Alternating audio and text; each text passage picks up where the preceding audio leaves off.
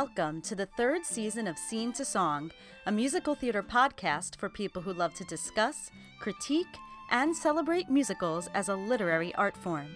I'm your host, Shoshana Greenberg, and each episode I'll bring on a guest to talk about a musical, musical theater writer, or a topic or trend in musical theater.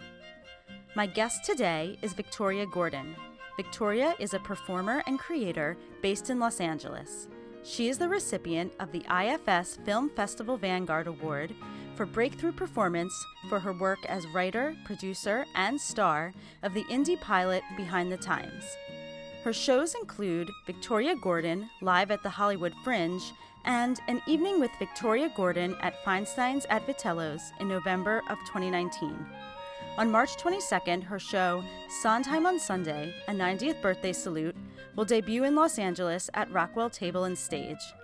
We're going to talk today about Stephen Sondheim and James Goldman's 1966 television musical, Evening Primrose. Thank you so much for being on the podcast. I'm super excited to talk about Evening Primrose. And we'll get started with our get to know our guest questions. Um, what was your first experience with a musical? Okay, the thing is, I don't even actually remember it because when I was about two years old, Beauty and the Beast was on its first national tour. So my mom took me, along with my cousin who was older, to go see Beauty and the Beast. And mm-hmm. I always grew up with musicals in my life. My great uncle was a symphony conductor, and he used to have a lot of musical composers come through and musical performers come through. My mom's a harpist, and she used to play in the pit orchestra for musicals. So we just we oh, always had yeah I know we always had musical theater in the home. In fact, when XM Radio pre-merger, XM had a Broadway channel with this guy John Von Houston, may he rest in peace. Um, and my mom would have us listen in the car, and she would have us, my sister and I would have to identify for each song the song name, the composer, and the show. What is the last great musical you saw, and why? That is a really hard question, but I'm gonna go with falsettos. Um, falsettos came through LA last year. I thought I knew the show because I had heard the music so many times and I knew the story, but I didn't, and it really caught me off guard because it's such a moving tale about life and love and relationships, what we do for each other, family. I was still pretty emotional, even though I didn't think I could be surprised. It's one of those things where I think we as theater fans listen to cast albums and read stories and think we know what the show is, but what made falsetto so special is that even though I knew it was going to happen, it still struck me in such an emotional way. I think it's a really beautiful show. What older or classic show did you recently see for the first time, and what was your experience with it? This one's kind of interesting because it sort of relates to what we're going to talk about. Um, I actually saw for the first time the TV version of Cinderella with Julie Andrews. I found the DVD and I watched it, and I grew up listening to that album and watching the Brandy version. And you know, it's mm-hmm. it's not like we're not talking about oh this is a brilliant piece of theater, but you know, it's just a really enjoyable show. And I think, and this will relate to what we talk about a little bit later, but I think it's really interesting how it's so good for the television medium. I'm sure that when audiences sat down yeah. in the 50s, it was like a revelation, and it was just enjoyable. I had a really nice time watching a nice vintage piece of theater and television history. Yeah, I grew up with the Lesley Ann Warren version, oh, and I thought that yeah, I didn't realize there was a Julie Andrews version of it until like I was an adult, but I never watched it because just in my head I'd seen it. I'd just seen the the Lesley Ann Warren version, but I've seen like a lot of high schools do it. It's a good show for for high schools to do and stuff. But yeah, that is interesting how this was just specifically a TV musical. Yeah. Um, what is a musical people might be surprised to find out you love, and why would they be surprised? Here's an interesting one. So I was in a production of Grease when I was nine years old, and that's when my parents discovered that I could sing. So Grease will always hold a special place in my heart.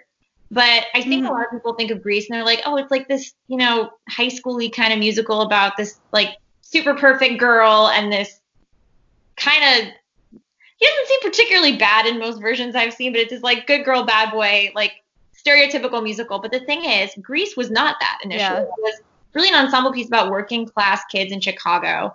And Sandy mm. wasn't this, you know, shining good girl, and Danny wasn't this like quasi bad boy. They were these like sort of faux gangs. It was Yeah. Pretty much. I mean, I think the original Grease was a revelation when it showed up on Broadway, and I think Bye Bye Birdie falls in a similar trap. And I would love to see more productions match up to what the original was, which was what it was like to be this kind of outcast kid in the 50s. I think I love listening to the older cast albums of Grease for that reason. Yeah, I kind of feel like I went through a phase where I was like against Grease because it was so popular yeah.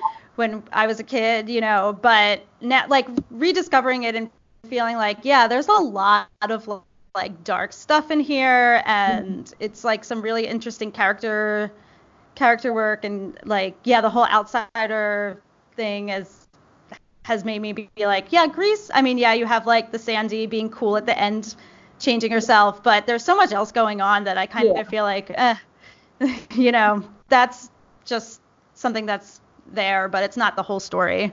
Right, exactly. Which musical theater writers, either of the past or working today, do you admire most? Well, obviously Stephen Sondheim.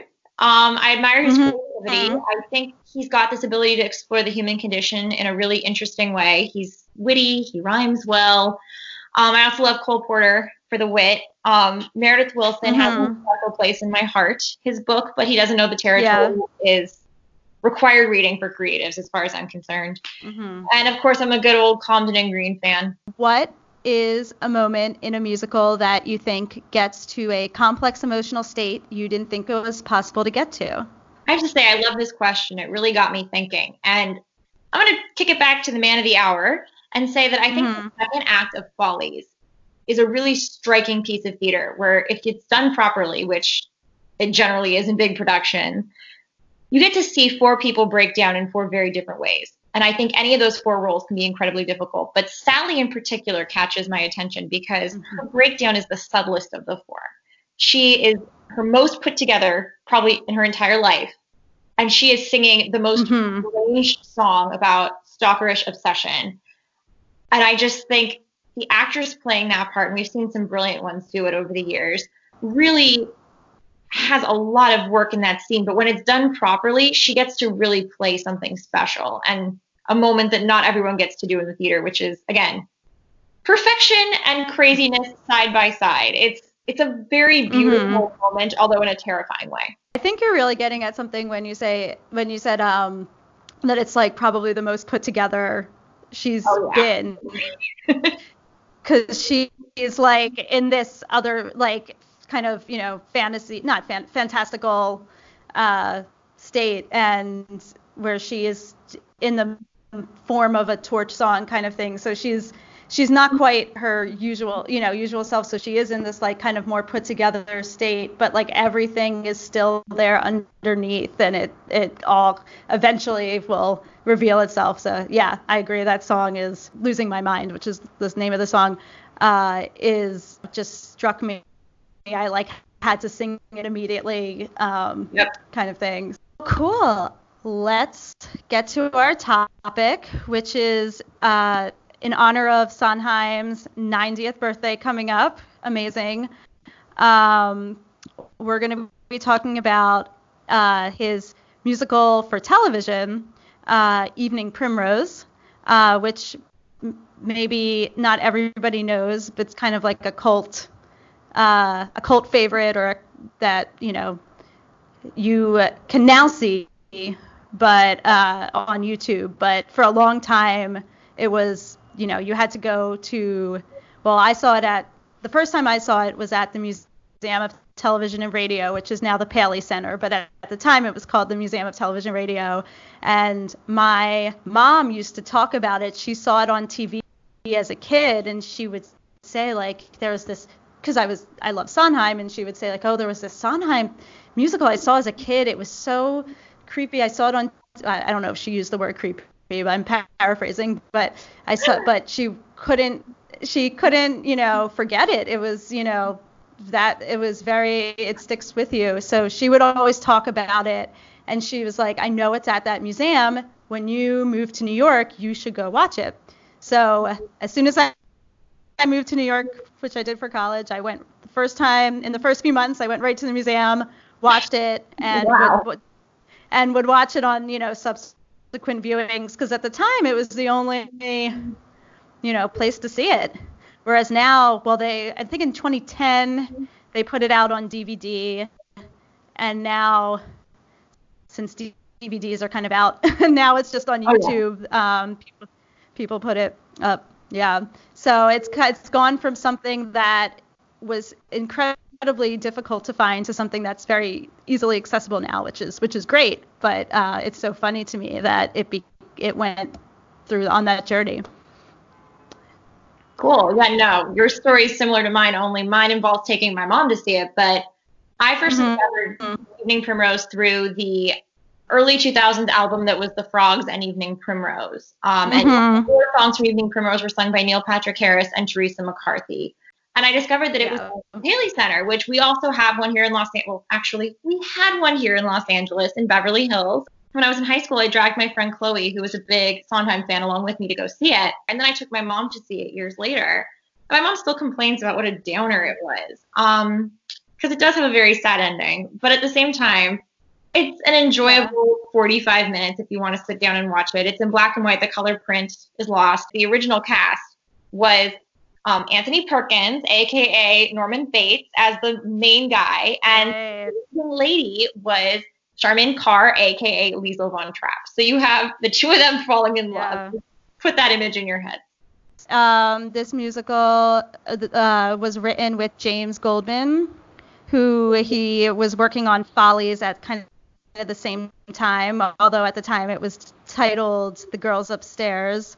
Um, so they were working on that. I think it's been documented that James Goldman needed the money, so they they did that did it, um, and it was part of uh, stage ABC Stage 67, which was a weekly series of original plays and musicals.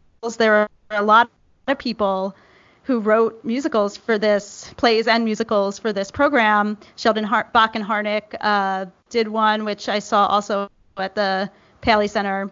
Um, this one just seems to have stuck with people. I don't think anybody tries to watch the other ones but this one seems to have really um, like survived in people's minds. Well, I think you said something earlier that kind of hits on that too, which is that it's a you said creepy, but the word I'm thinking of is haunting. It stays with you once you know about this. Yeah. Show, especially if you listen to the music, the last song doesn't give you. It's not like a big finale number that gives you a definitive ending. So I think it's kind of right. a thing that as people get to know it, you can't just do one thing with it. You can't just like listen to the songs and think, okay, cool, on with my life. Like you got to then go searching further. It leads you down a rabbit hole. And I think that's why it's endured that. And also the fact that people have really recorded the song. If these people weren't working to keep it alive, I don't know if it would have endured. When I first saw it, um, I was like dreaming of like one day, like they'll do a stage version. Uh, even though I, you know, Sondheim has said like he is not interested in a stage version of this. It is for television. It, he did it and it's done. Like that's it. Um, but then I did see in like 2010, it was some kind of benefit where they did a stage version of it. Um, very bare bones. But after seeing that, I was kind of like, you know what? I I think I'm good. I don't think I need to see this on the stage anymore. Nothing, nothing. Uh, um, you know, bad about the people who worked on it, but I just realized then that I was that it really doesn't translate to the stage. Yeah.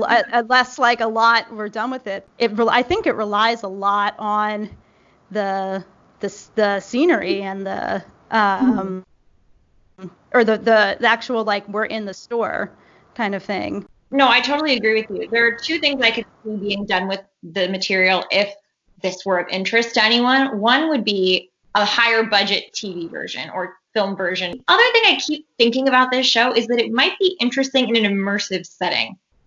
Like you're in the department store. I think that would be so cool. Um, I, yeah, I I would totally be on board to see it done that way. Yes, exactly. Let's go do it yeah. at Or the shame is we lost so many department stores about 10 years ago that could have been. Yeah, that's true. that store. Now you got to go for one of the big box department stores. But at the same time, it has that vibe of like, or, you know, if someone had the budget to put it into a warehouse, kind of like Sleep No More or one of those other shows and make it like right. its own department store. I just think there's merit to that because the show itself doesn't move a lot. You could very easily do it in a smaller space. You're part of the dance, you're part of everything. I think that could work. There is a lot about it that feels a little dated. Um, so it would be a little a little tricky in that way too and especially watching it again this time to prepare for it even more stuff stuck out to me it's like oh wow this is um this is a little especially um charles and ella's relationship. But i mean it's kind of part of it but part of the overall story but um and it is the the 60s but it kind of it is interesting to go back to it um, having you know always just thought of it as like that's the love story of the musical and to kind of see it's that there's more of like a more of like a pygmalion like teacher student thing being set up um, that's not like the best when i was younger i think i thought it was a sweet romance for musical. And now as an adult, especially in this day and age, looking at it, I'm like,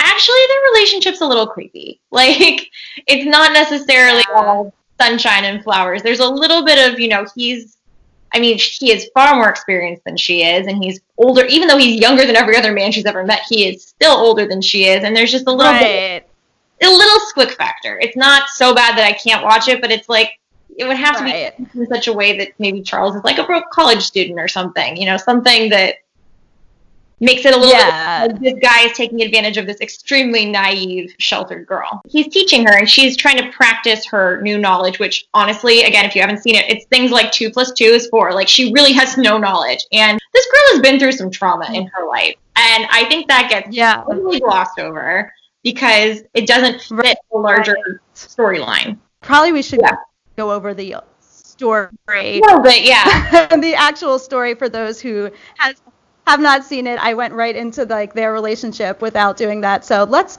let's go over the story of the of the show. Um, yeah, why don't you why don't you uh, start? Well, on the most basic level, Evening Primrose is about a poet named Charles who wants to escape the expensive, unappreciative world and decides to move into a department store because it has everything he could possibly need. But guess what? Charles is not particularly original in this idea, just as he isn't in his poetry, because he moves into a department store and finds a world full of people who've been living there for years, and they have this whole like government and structure, and the whole thing is you can't leave. Once you show up, you're stuck because if you try to leave, the dark men are going to come. Now, the dark men are kind of this quirky threat. But anyway, before I get to that, there's a girl named Ella who was abandoned in the department store when she was six years old. Her mother went shopping and Ella fell asleep and her mother just left without her. So she's been there 13 years. And she finally meets a guy who's relatively close to her age. That would be Charles, because every other man there is really old. And they sort of fall in love, which is more of like a Stockholm syndrome kind of situation. And she convinces him to escape. And the dark men do not like the idea of two escaped guests. I'll put it that way. It actually like if you think about it, it's basically just like generally about like these like societies of people who kind of drop out of uh drop out of the world and want to live on their own in their own rules and there definitely are people who who do that. They didn't choose the, you know, I'm going to go live in the woods. Good luck to me, route. They were like, I want to be comfortable while I'm hiding from the world. So they live in a department store. Right. And it's interesting. Like, there's a lot I realized this time re- uh, watching it, just like about the whole like art versus capitalism, like, um, thing where it, a lot of this piece is about money in a weird way, I think, because first you have Charles, the poet, um, who's trying to get away from life. And we'll talk about his opening song in a bit, but his basic one is he wants to drop out of life,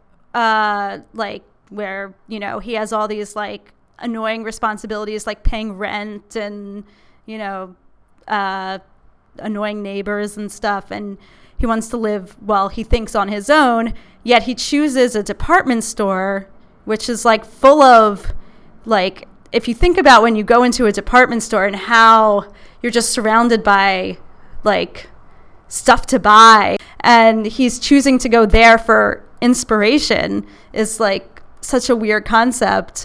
Um, he's going to write and be inspired. He's not going into the woods. He's he's going into a department store. The thing is, though, what's kind of interesting is I think, and we'll obviously talk about the music a little bit too, but I think Charles's first song sets up a very different character than the Charles that we get to know because Charles is kind of like our good guy. He's our everyman. But I think his first song sets him up as yeah. kind of like a bratty, entitled guy. And I almost wonder what would have happened if that yeah. path had been pursued. Right. Well, yeah, let's talk about the first song then. He like calls himself a genius multiple times he's like, I am so awesome, you know. I'm like, he the lot he says I'm a genius. Charles, you are an uh, you are an unadulterated genius. Are they gone? Am I alone? I'm alone. It's done. They're gone. I'm a genius. Charles, you are an unadulterated genius. You are an indisputably extraordinary. What was that?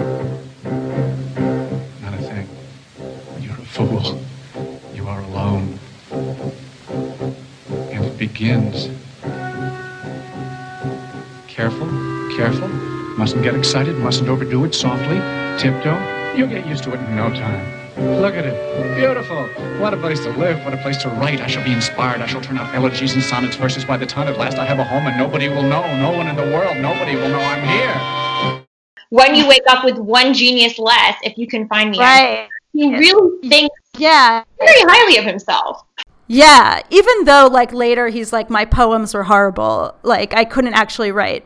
It, it is interesting in this song too. Like there's a lot of like I'm free, I'm free, and um, and then he says uh, he's going to be uh, in this department store with a a book to read, like a chair, a book, light refreshments, a blazer, maybe a tweed. Free as air, all of these products and me. All that I ask is a chair that tilts books to read. Light refreshment before I proceed. And a blazer or maybe a tweed. The barest essentials a poet would need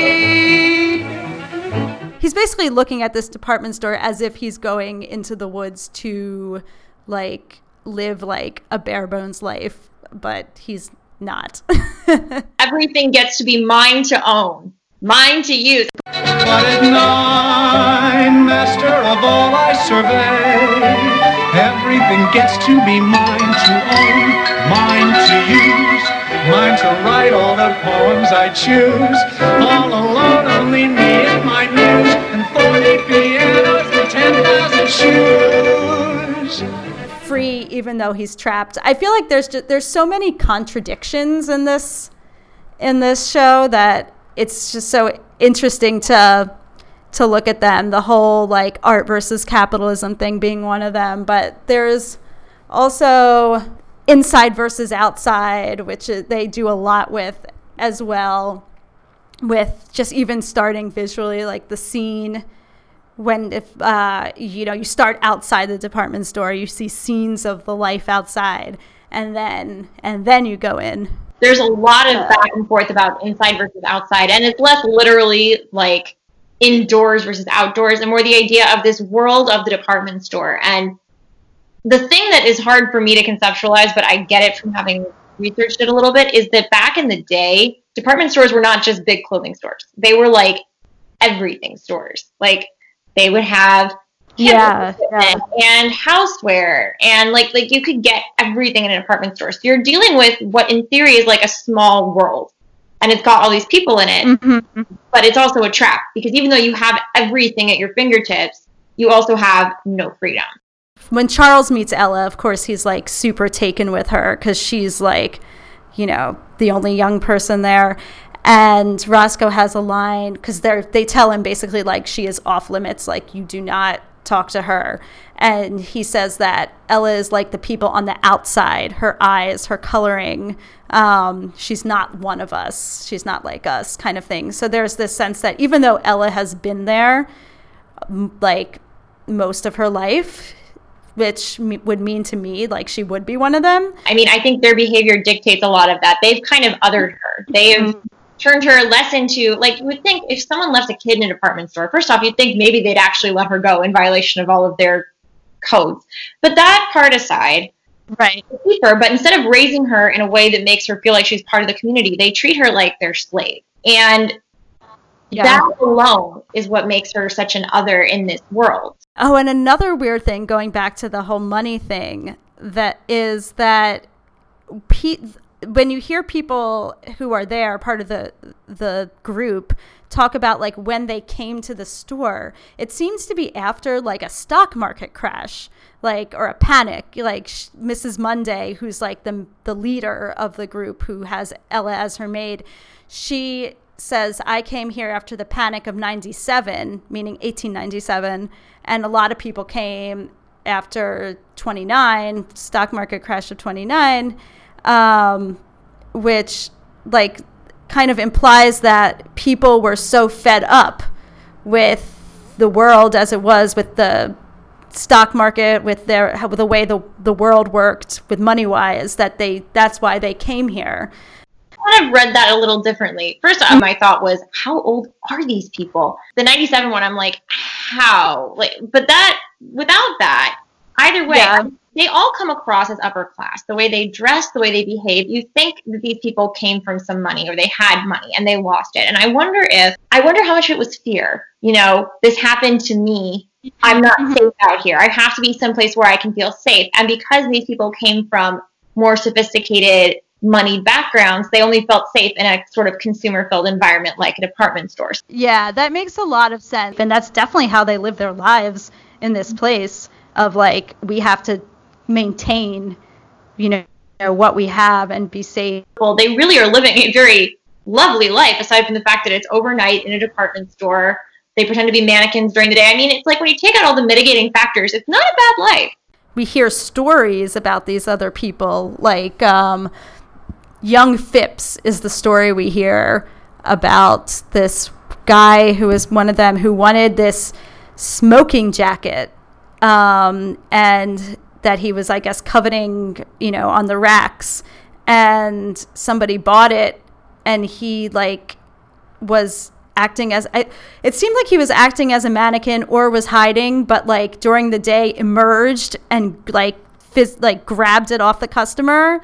And then that threw everything into chaos for them. And they keep and they keep talking about this story of young Phipps who did this and notice this and I noticed they say young like he was one of the younger he must have been one of the younger ones that like I guess like he wasn't equipped for this or you know or something. But um he then that then they called the dark men and he disappeared and became a you know what the dark men do to these people. Um spoiler he became a a dummy a mannequin. Um but I think they say that outright in the story. So, but it's I also find it interesting that they they kind of use this story of young Phipps as kind of like a scare tactic to to you know warn Charles um, and maybe others that you know don't don't like reach for things on the outside like don't don't you know, bring chaos or like the dark men will get you kind of thing. It it almost makes me question. I I know it. I'm sure it's a real story, but it almost feels like they could have made it up as like a story to scare people kind of thing. Like don't be like young Phipps, you know. I guess that kind of leads into the song I remember, which is like a song of her Ella kind of saying because she came when she was six, so she still has these memories of the outside. I mean, as they all do. But for her, like these memories are so vivid to her. Whereas, like, I'm sure the other ones have like willingly forgotten, forgotten all these things, and maybe that's why she still appears to be so much of the outside because she's holding on to all this stuff because she can, she sings about it in such detail and emotion that you know, you really feel like, yes, this is the outside. When she also sings about Uh. the memories in ways, it's not like she has stories where she's like, I remember doing this very specific thing as a child. It's more like, I remember details. I remember the sky. I remember the clouds, the snow. I remember trees, Mhm. things like that. Whereas I'm guessing if the others have memories, they're more along the lines of like, I remember the time my mother, you know, took me to the, the Ascot. Mhm. I think her memories are so pure because they're just like the basic memories Yeah. What the world is like. I mean, it's basically she's remembering stuff that remind her of the outside. Yeah, it's not her. This is not like her mother or No. I think she doesn't say No. well she remembers boys, but otherwise it's all natural stuff. Light and noise and bees and then she and boys. Um, but for the most part it's natural. Yeah, one thing now just getting into like the form the form of this song that is I, I was trying to like look at the form of this because it it always feels like when she's singing I'm like is that it's not like a clear like um rigid A A B A form like with the two verses and then like a bridge and then another A um, they're they're very irregular, which I think is super interesting. And they, the first one is I remember sky. I was it was blue as ink, or at least I think I remember sky. And then the next one is I remember snow, soft as feathers, sharp as thumbtacks, coming down like lint, and it made you squint when the wind would blow. I remember sky. It was blue as ink, or at least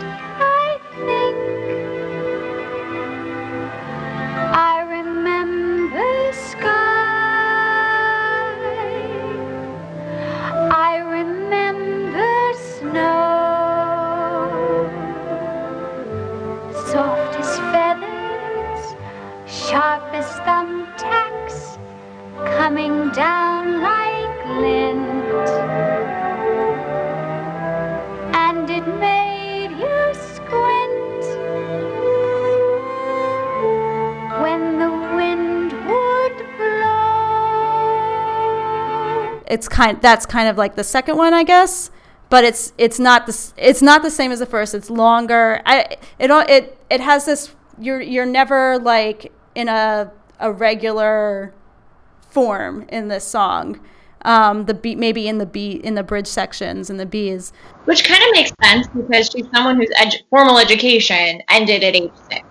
And Yeah. this is probably the first time anyone's ever asked her for something, like asked her to speak beyond like, you know, yes, Mrs. Monday. right Like I think sh this is really as coherent as she can be in terms of putting together her thoughts, which she probably hasn't necessarily verbalized ever. Yeah, it this yeah, this is the first time she said these things out loud that they've taken on uh, words instead of just the images and the memories. And then there's of course the last line of I remember which is what really gets you. I would gladly die for a day of sky, which ends up being kind of foreshadowing. But and I think she probably knows that that's what it would take. At least sh- until she kind of has that hope with getting a, escaping with Charles. It's crazy to think that she's been cloistered the way she has for 16 years and hasn't like gone nuts. Like the fact that she is as lucid as she is is somewhat impressive too. Yeah, yeah, and I think, and it seems, it seems from this song that part of that is like holding on to these memories and like, and like seeing the sky in her mind and and all that, and remembering the cold of the snow and you know all that stuff. Ella and Charles are starting up their their uh, uh, I guess courtship slash student teacher relationship slash whatever they friendship um, and they had this is one of the four songs in the show is the song when which is this duet between them that takes it's kind of like a little sequence that takes place over a couple of little there's little se- dialogue in between uh, in between it um, but it's basically a duet where they never actually talk to each other. It's a lot of it's in their head um, and uh, but it it's kind of just like about them being like when when are we going to be able to talk when how is this going to happen kind of thing Yeah, and what's so interesting to me about this song, aside from the fact that it's very, you can feel the sort of rush in the duet in the sense of like they can't, nothing that they're thinking or saying, they can't let anyone know that this is what's going on. It's because their relationship can't be exposed because Charles isn't supposed to be talking to Ella, and that's probably enough to call the dark men. The thing I always catch and when I listen to this song, it just gives me a little bit of a cringe. Is right at the end, Charles realizes, okay, screw it. I'm getting, I'm not hiding anymore. I'm going to go hang out with her and we're going to make this happen. And he says, now, Ella, now, girl, I shall show your. And I know the girl can be used as like a hey, girl, how's it going? but the way he says it, I'm like, are you looking for a dog? I mean, it's like, it, it just, it's so patronizing and so like, it, it's just ironic to me how little, like, he's trying to be, I guess, sort of this Casanova who's like going to rescue this woman he wants, but really he still sees her as a girl. And that adds to what we discussed earlier about the creepiness of the relationship is that he doesn't necessarily see her. yeah. her. Now Ella, it's like it, it really does seem like he's looking for a dog, not a girlfriend. Yeah. Now, Ella, now, girl, I shall show your hands how to touch, eyes how to glow, lips how to kiss. I've so much to show. Then you will blossom, then you will grow, and then, then. I I don't think I caught that the first time because it flies by so fast. But you're absolutely right. That now, girl, what what is that? I think maybe Sondheim needed an extra syllable, but still. In the song, she has her moment. She goes, "When will we meet? I long to know. What songs do you like? Where are you from?" Straightforward. Then she goes, "Charles, am I ugly? Charles, am Yeah. I dumb?" And it's like Yeah. she really does not know what it means to be an attractive woman. Where are you from? Charles, am I ugly? Charles, am I dumb? Charles, do you like me? Charles, could you love me? Charles. Absent. I do love those lines though because I feel like it's really like you get you really get inside of her, which um, you know most of these lyrics in this song or are um, for her are like when are, well when are we gonna meet? Uh, I, it's but it's more about him, you know, um, or like questions about him and then but then it gets into these questions about herself and like what is going on in her head which i just i love getting that little glimpse That's the most we see, in my opinion, of Ella's mental state because we hear her memories and we hear her opinions and we see her through Charles's eyes. But I think that's the most we actually get in terms of Ella's character development. they do find time to be together in this outdoor sports arena uh, room whatever it is and uh, there's like sounds of birds being like pumped in through the speakers in the room to give it like the feel of being outside she's kind of like we you need to get me out of here that leads into the uh, take me to the world where it's kind of like they're they're singing together now, but they're in like such conflict until kind of the end where he she kind of convinces him. In the funniest way, in my opinion. She says, Charles, if you love me at all, and somehow that alone, Yeah. he suddenly is like, okay, guess we're going. See ya. It's very funny to me how she says that. It's true though. Like he should be trying to get her out of there. Like she's clearly being held captive, but but he's like too into himself Yeah. to realize it because well she wants yeah i mean the whole song is like she wants everything that he has renounced um, in like the beginning when he first comes to the store and he so he's, he's like very reluctant to give up what he has gotten um, by coming here I mean, some of her lyrics are so sweet. Like she says at one point, um, a world, she wants to take me to a world that smiles with streets instead of aisles. Let me see the world with clouds. Take me to the world out where I can push through crowds. Take me to the world, a world that smiles with streets instead of aisles, where I can walk for miles with you. Like the sweetest concept that like she just wants she has this very Yeah. naive view of the world, but she just wants to be in a place where she can not I mean she wants out of this commercial Yeah. land. It's it's really when you think about it, this is the money song of the show, if you will. This is the song that is the most Yeah. ta- translatable outside of context. That's you know, this is the song that I do in my show. I have to ask, Yeah. did you notice that this and Too Many Mornings from Follies kind of are the same song? I had not thought of that before. I'm pretty sure, but you're. I feel like you're absolutely right. There's there's a similar, like, um, especially when uh, they come together in too many mornings, like both of them singing, that kind of that swell there, that build feels very much like this. You almost could, if you had a karaoke track for one, sing the other. Like, Right, right.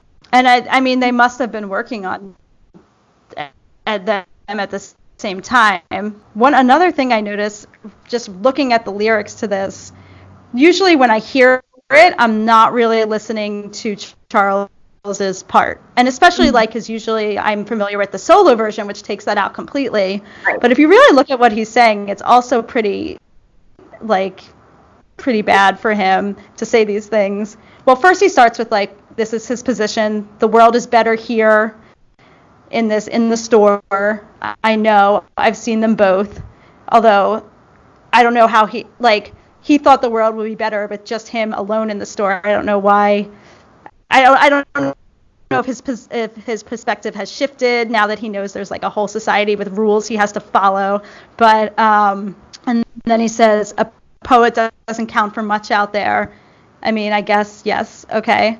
Um, we then he starts trying to convince her how horrible it is out there. We'd be cold and hungry in the winter, a shabby room with cracked plaster. You couldn't get a job. Like this, it starts to it starts to sound pretty bad. Uh, we'd end up hating each other. I, you know, I don't know if that if that would really be true. I mean, yes, probably because he's horrible, but Uh, he says, You couldn't get a job, I couldn't hold one. So I think that is the one self aware Right. he has in the entire show where he's like basically just admitting, "I- I'm useless, and the reason I'm here is because I truly cannot keep a lifestyle outside of this store. she's like making it very clear she wants to escape and he's like basically saying oh this, this is where he has those lines like i know what's best you know i'm older i know what's best and uh, uh, he just comes off as so, so bad here he's like he says i love you in the song and it's i feel like it's totally buried you know you don't even hear Yeah. him say it because it's really just not about that at all The world is better here. I know, I've seen them both. Let me see the A world. poet doesn't count for much that out there. smiles. Take me to the world. We'd be cold and hungry in the winter. Somewhere I Dark, can shabby room. walk for cracked miles. plaster, Take me threadbare to the world. You couldn't get a job. I couldn't hold one. around. We'd begin to hate each other. Growing in the We'd have fights, you'd cry. Where birds that make us Couldn't bear it if you cried. Let me see the world. I have seen That's the real. world, Show me how it's done. and it's mean and ugly. Teach me how to laugh. We could laugh together here. me to the Stay here with me. Just hold love you, we are wrong. but we're happy here. be a world Stay with me. with you. Any other world Stay with me. Take me to a world where I can be alive. Oh, Charles, what kind of life is this? I make the decisions. If I say we stay, we stay. We'll become just like the people here cold, spindly things that move at night. Sometimes I think it's happening to us already. I'm older and wiser. I know what's best. Oh, Charles, if you love me at all. I love you more than poetry. We're getting out tonight. And that's when Uh, Charles commits the fatal flaw of the film. yeah he um basically there are these little sound effect machines in the area they're in and he tries to turn up all the sounds so she can hear what the world's going to sound like when they get outside but unfortunately in the process he also hits a button that leads to the intercom which means that now everyone Right. in the store gets to hear their escape plan if you just want to see one song on YouTube, there are some great reaction shots of the people listening to their conversation. You would think they were having some kind of like scandalous, dirty conversation. So there's like this party where Charles is there's dancing, music. These old women are playing these recorders, which is I don't know. I find that really freaky in a way. Um, it's like this recorder duet, and they. Uh, the plan is for after Char- after Charles reads his ode that they're going to escape uh, after that, and they but they know so they keep like stalling so Charles will never read his ode because they've called the Dark Men, and um, the Dark Men are going to come. And at this point, we know who the Dark Men are, but I don't think we've have we talked about the Dark Men exactly yet. The original short story, they're relatively straightforwardly introduced as you know the sort of law enforcement of this underground world department store dwellers, and then in the radio version, they are very much like the bad guys. Like I think they describe the in detail the wax and everything, and then in our version, oh yeah, like quietly creepy. It's like you've got these dark men. They come, and then oh, take a look. Doesn't that mannequin look just like young Phipps? Oh, look, he does. I wonder how that happened. So it's it's yeah. not, and I think it adds that sort of haunting feeling. But the dark men do come. Yeah. Well, she has. Yeah. Well, she has a line a little earlier when they're when he Charles asks about the dark men and she says they're they live at they're the people like us but they live at the mortuary and he has a line like what do they live off of and it's very like you don't want to know but they it's like kind of suggesting that they like live off the dead bodies so they like run out I think they get into like the delivery truck. I do like, we'll go out. one moment in this chase where they're leaving where Charles grabs from a mannequin like a spear, and he throws it in the direction of the uh. And because this is so low budget, they couldn't get a reaction shot. So you just hear the spear kind of like clomp off to the side, and then they run on. So I mean, it's but they do end up in the delivery truck, and then we hear a reprise of "Take Me to the World," and then we look at this is a good spoiler alert location. Yeah. The front window of the store, which now has a bride and groom mannequin who look freakishly like Ella and Charles. And so, as yeah, my yeah. mom will still tell you such a downer ending, and it's really, mm-hmm. yeah, it, it's a downer, but at the same time, it's haunting. My mom still, I mean, it's been a while since we've seen it, and she still will say, "Oh God, what a sad ending." it's also kind of freaky, like they, because first, so like first first you see a shot of the outside, kind of like you saw in the beginning, like it's yeah. the bustling street, people are walking around. You think like, oh, maybe they. I mean, you see, there's kind of a suggestion that they got caught because there's like a shot of the door handle being opened, although you don't see anything. Um, but you know, you're like, oh, maybe they got out. You know, we're seeing the outside world now, and then you, they, the first thing you see before you see the mannequins is this couple that looked that look uh, creepily like Ella and Charles, and they're holding hands, looking at the window. So like a first glance, you could be like, is that them um, outside? But it's then you realize like it's not them, but they're like holding hands the way like Ella and Charles talked about holding hands in the "Take Me to the World" song, you know. There's no escaping but, the yeah, but as much as I wish they would have escaped, it kind of works for this little television musical, um, which is kind of like it's just a little story. It's kind of like a little scary story, and uh, I think it works. Which I and I think like if you it may not work to put that on stage as like a stage musical because it it kind of would lose that. It would have to be something more than. That's where Sweeney Todd comes in. Is right, you know right. a bigger budget and a bigger concept, and that's where he got to do his like creepy stage version. This is the creepy TV version. Right. Right. Yeah, that's true. Like, and that has a, a lot more hopeful. That has a lot more of a hopeful ending, whereas like this, it just doesn't have it. So we're gonna going to move on to the Why Is This So Good section. We're going to be talking about the song Storybook, uh, which is from the musical The Scarlet Pimpernel, but we're going to talk about a specific version of it um, by that Linda Eder has on her uh, CD or record album. Uh, do you want to talk about why you picked the song for Why Is This So Good? Yeah, because I've been nagging myself with that question. When I did my Spotify year in review, this was my most listened to song of 2019. And I love this song. I think it's beautiful, but it never really struck me within the context of the Scarlet Pimpernel or on that album. It was when I found Linda Eder's version that I first got really into it. And I just, it's one of those mm. earworms that I can't seem to shake. And I think it's a really beautiful song, but I don't know what yeah, yeah. what yeah. led me to make it my number one song of the year. Uh, let's let's figure out why. So I um I don't know Scarlet Pimpernel. I never saw it. I know like one or two songs from it just from out in the world, but not this one. Why do you think maybe this one over the one from the musical? You know, I have to be honest. I think Frank Wildhorn writes his best work when he writes with Linda Eder in mind or when he gives it to her to mm-hmm. interpret.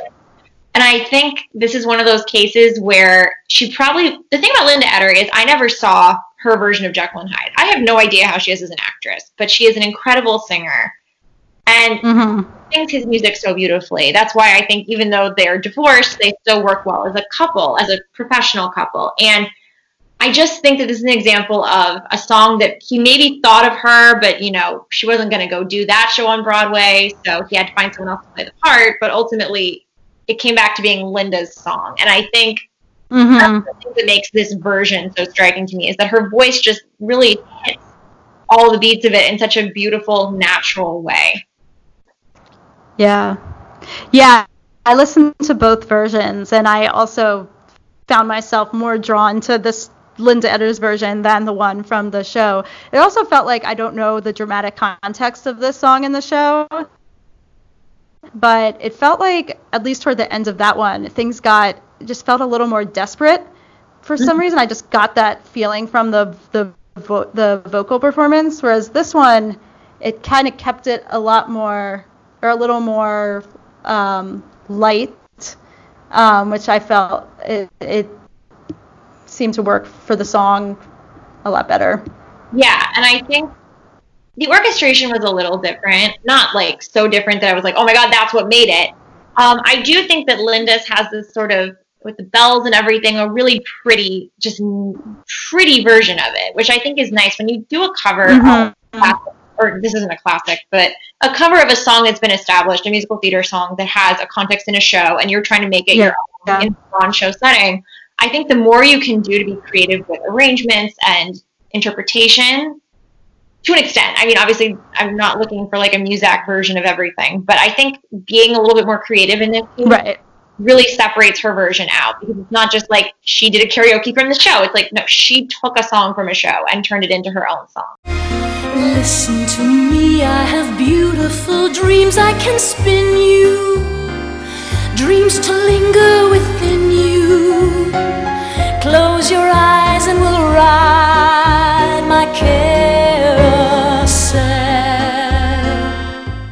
it's interesting that we go we're going from Sondheim to Frank Wildhorn in this episode, but um, I think with Sondheim, he's right. These really like specific theater songs where everything is everything is in the lyrics and the music. Everything is given to you, which is which is great. People like Frank Wildhorn and sometimes Andrew Lloyd Webber to an extent, they're writing in more in like the pop vein where it's really more up to the singer to bring a lot more to the the lyric and the song. A lot of times with these songs, it kind of depends on who's singing them to me and what they're how they're interpreting them. When you look at the song and you analyze the song, there's not there's not always that much to it. This song is a great example of that because it's a very you could interpret this song so many different ways, but the idea of right. being like, you know, looking for a story, it kind of goes with Evening Primrose, looking for a storybook ending, a fairy tale ending, that kind of thing. And I right. think that can be applied to so many different settings and situations, and it could be taken in so many different ways. That what makes this version kind of special is yeah. even musically, like in terms of her interpretation, pretty much follows all the beats that have been laid out by the original cast album. it doesn't i don't need Mhm. Scarlet Pimpernel to get everything out of this not that sondheim is so site specific for the most part i feel like he's got these songs that are very universal that speak to everyone but i think that's a Right. reflection of him being a brilliant writer and a lot of people falling into a lot of sondheim conventions would not have that ability Yeah, and I don't mean to say either that it's a bad thing one way or the other. It's just like a different way of of handling a song as a performer. I think there's a lot, especially when you think back to the days when show tunes were the pop songs, and the Mhm. goal of the composer was to get their, you know, Billboard hit. I think that's kind of a convention that you see when you go back to like a Frank Wildhorn or an Andrew Lloyd Webber or their hand. I think in a, to in a, to an extent, Stephen Schwartz is like that too. I think there's merit to both, and Yeah, this song I I has kind of reminded of like uh like Jacques Brel or you know something like that. It had it was like reminiscent of I don't know if it was like specifically calling to that or not, but it, it just reminded me of that in a way. It's a waltz, you know, kind of thing, and, and uh, especially when the French came, comes in at the end. There's a lot in this lyric uh, about like the idea of love and love and dreams and all that. Uh, the character has a line, "Lovers whose love used to fill me." Um, love is the, the one thing I do well. So there's there's character stuff in here. I'll sing you stories of lovers whose love used to fill me, and the lovers who will be. For you see, love is one thing I do well. you could pull that in a few different directions. You could make this a song that's kind of about like reflecting on past love. You could make this a song that's about not someone who's actually had the experience, but someone who is fictionalizing the experience. You can really Mm, that a few different ways. It's not necessarily a straight up like here's Yeah. life past. It's like this is the story I'm inventing because she says, "Listen to me, I have beautiful dreams I can spin you." So the question is, are we Mm. talking about someone who's divining a future? Are we talking about someone who's experienced? Are we talking about someone who's making something up for a story? Like you can take that a lot of different ways, and I think that that's kind of a cool entree into this song because it's like. How do you? Who does the singer in this case want to be? Does she want to be the old wise lady with the background? Does she want to be the you know dreamy girl who's like fantasizing, or does she want to be like Mhm. painter or the sort of like magician, alchemist kind of. I mean, there are so many ways you can take it, and I think Linda Eder tends in this song because she's got the little children's chorus towards being the wise older woman. Not that she's was particularly old at the time or Mhm. old now, but older to this group. Um, but I can see the song going in a lot of different directions. All right. Well, let's move on to our final section, something wonderful, where we just talk about something upcoming or current in musical theater that we are excited about or want to give a shout out to. Well, I should start with a little self promotion here um, with my Sondheim on Sunday. Yeah. 90th birthday salute, which will be performed at Rockwell Table and Stage in Los Feliz in California um, on March 22nd, which is Sondheim's actual 90th birthday. Um, I'm doing 20 Sondheim songs Mhm. from, I want to say, 15, 14 different shows, 15 different shows. So I'm really running the gamut of Sondheim's career. And it's a one woman show. I do have a guest performer on one song. Um, my friend Carly Bracco will be joining me on Getting Married today, but otherwise, it's all me with my band. And really, I'm exploring Nice. Yeah, it's going to be a fun show. I'm a Sondheim fan from a very young age, and it's just it's a nice chance to really explore his work through the lens of a someone who's a big fan of theater, and b looking at how Sondheim sees his own work. I extensively reread his two books, Finishing the Hat and Look, I Made a Hat, to get his insights into his songs. But then I also include my own anecdotes about experiences I've had with some of his songs, like the time I tried to sing No One Is Alone and bought a karaoke track, and it turns out at the end it cuts out where the giant cuts it out in the song. But Sondheim has such a fascinating career, and I'm really excited to pursue that on stage and hopefully to bring it to more places outside of this is the debut of the show in March. So Nice. that'll be fun. The other thing I'm really looking forward to, and it's out your way actually, is I am so excited for Hugh Jackman's Music Man. Yeah, like I said at the top, um, It's definitely is very yeah. and um he was a before I was born he was a family friend so I never got to meet him but I read his book but he doesn't know the territory in one day and I liked it so much I gave it to my uncle who read it and he liked it so much he gave it to my mom who read it over like a two day period like we all read it so quickly it's must read for creatives. It's how he got the Music Man from the idea phase all the way to the final production. And really, more people need to tell those kind of stories because it was not an easy road. He took him like nearly 10 Yeah. years to put it all together. And I'm really excited to see a new approach. I mean, it'll be pretty similar, I'm guessing, but Hugh Jackman as Harold Hill. Yeah. I, I think it's going to be a really, really hot ticket, and I'm very much ready to fight for my own chance to go see it. Thank you all for listening to this episode of Scene to Song. You can write to scene to song at gmail.com with a question or comment about an episode or about musical theater, or if you'd like to be a podcast guest. Love this podcast? Help it find more listeners by taking a moment to rate it on Apple Podcasts and leave a review. Follow us on Instagram at Scene to Song, on Twitter at Scene Song, and on Facebook at Scene to Song with Shoshana Greenberg Podcast. The theme music you are hearing is by Julia Meinwald, and check back here in two weeks for our next episode.